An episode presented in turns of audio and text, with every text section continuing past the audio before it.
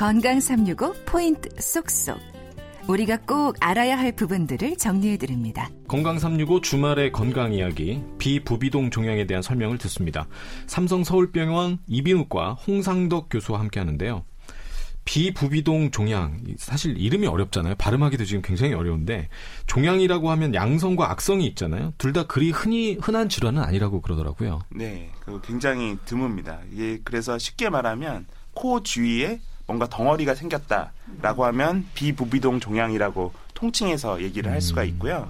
거기서 이제 양성 종양이 있고 악성 종양이 있는데 양성 종양 같은 경우에는 뼈에서 생기는 골종이라는 거 그리고 사마귀의 일종인 반전성 유두종이라고 하는 거, 음. 그리고 혈관 덩어리인 혈관종 이런 음. 것들이 이제 주로 발생을 하고요. 음. 악성 종양 같은 경우에는 뭐 여러 가지가 발생을 하는데 굉장히 흔해서 저희 나라에 1년 동안 모든 암을 통틀으면 한 20만 명 정도가 암 환자로 신규로 20만 명이요? 예, 20만 명 정도가 발생을 하는데 어. 그 중에서 한 380명 정도가 아. 이 비부비동 암으로 됩니다. 그러니까 암 환자 진단된 사람의 한 0.2% 정도, 음. 그 정도가 이제 어, 비부동 종양 암이니까 굉장히 드물다고 봐야죠. 음, 그 비율이 높진 않네요. 네.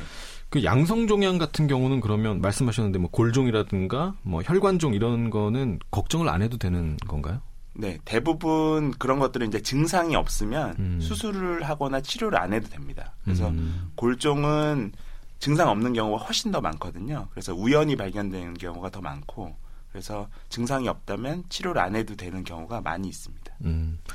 아무래도 이제 악성이 걱정인데 뭐 듣기로는 작업 환경하고 이 악성 종양하고 굉장히 연관이 있다 이렇게 들었는데요.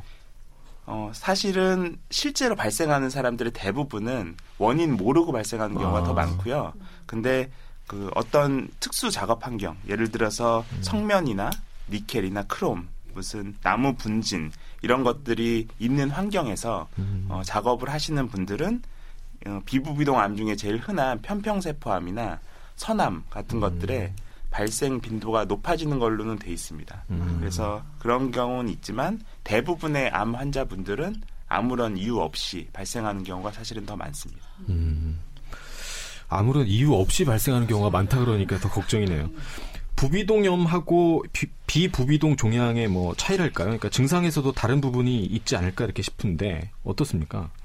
어, 초기 증상은 사실 똑같습니다. 코에서 발생하는 종양이다 보니까 음. 처음에는 막기 때문에 코막힘이 발생을 할 수가 있고 종양 자체가 좀 혈관이 많이 있는 게 특징이거든요. 그래서 코피가 난다거나 그런 것들이 이제 처음에 발생할 수 있는 어, 증상이고요.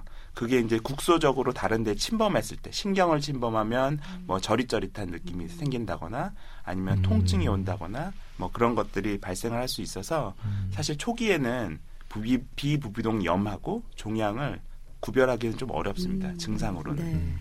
듣기로는 그 윗니에 느껴지는 치통 이것도 좀 증상이라고 하는데요.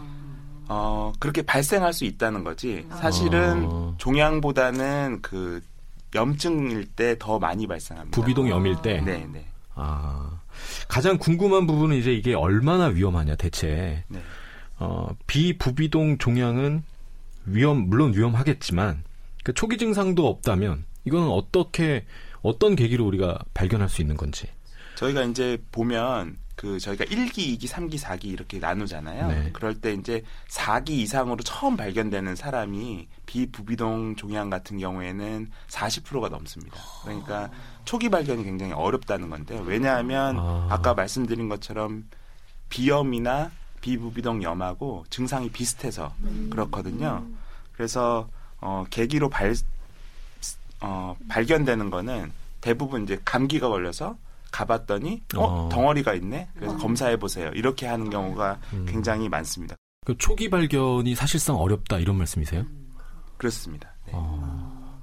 굉장히 안타까운 얘기인데 그런데 걱정인 거는 이게 예후가 안 좋은 데다가 뭐 종양이 두 계저로 침범을 하면 이것도 굉장히 어려운 말이긴 한데요. 이것도 좀 설명을 해주시고 여기로 침범하면 뇌신경 마비로도 이어질 수 있다. 그러니까 굉장히 위험한 병이잖아요. 이건 어떻게 이해하면 될까요? 저희가 코를 이렇게 본인 코를 거울을 보시면 코 바로 위에 머리가 있잖아요. 네. 그러니까 코하고 머리는 연결이 돼 있습니다. 아. 연결이 돼 있고 그걸 나누고 있는 부분을 저희가 두 개 저라고 합니다. 아. 두 개가 머리뼈니까 머리뼈의 아랫부분 음. 그 부분을 두 개 저라고 얘기를 하고요. 그러니까 코의 윗부분과 뇌의 아랫부분이 만나는 부분이 두 개의 저가 되고요. 그렇기 때문에 종양이 위쪽으로 자라게 되면 음. 당연히 두 개저라는 데를 침범을 할 수가 있게 되고 이 뇌신경이라는 게 뇌에서부터 나와서 코로 아니면은 귀로 이렇게 연결이 되는 신경들이거든요. 그러니까 이게 직접적으로 거기를 침범하게 되면 당연히 어, 그런 마비 증상이 올 수가 있습니다. 음. 아, 코의 종양이 뇌에까지 영향을 미친다는 얘기잖아요. 그렇죠. 그럴 수 있다는 얘기입니다.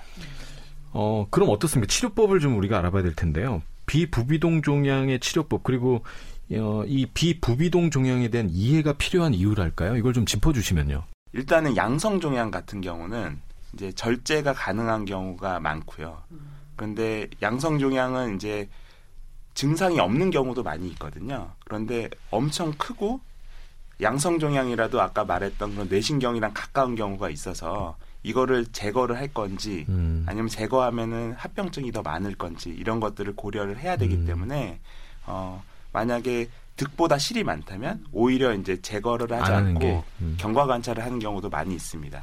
아까 말씀하신 골종이라든가 뭐 혈관종 같은 경우 말씀하신 거죠. 예, 그런 경우가 그렇고 음. 그리고 어, 악성 종양 같은 경우 는 일단 치료는 무조건 해야 되는 거니까 음. 그것도 종류가 많지만 그 수술을 하는 경우는 내시경으로 수술할 수가 있는 경우가 있고 네. 저희가 이제 그 절개를 해서 수술할 수가 있는 경우가 있으니까 그거는 위치에 따라서 병기에 따라서 저희가 결정을 어, 해야 됩니다. 음. 그 악성 종양 같은 경우에는 저희가 생각해 보면 코가 있으면 바로 옆에 눈이 있고 네. 바로 위에는 뇌가 있기 때문에 저희가 뭐 위 수술을 하더라도 위 전절제를 하거나 아전절제를 하거나 이렇게 해서 대부분의 정상 조직을 포함해서 제거를 하는데 코 같은 경우에는 코를 없앨 수도 없고 음.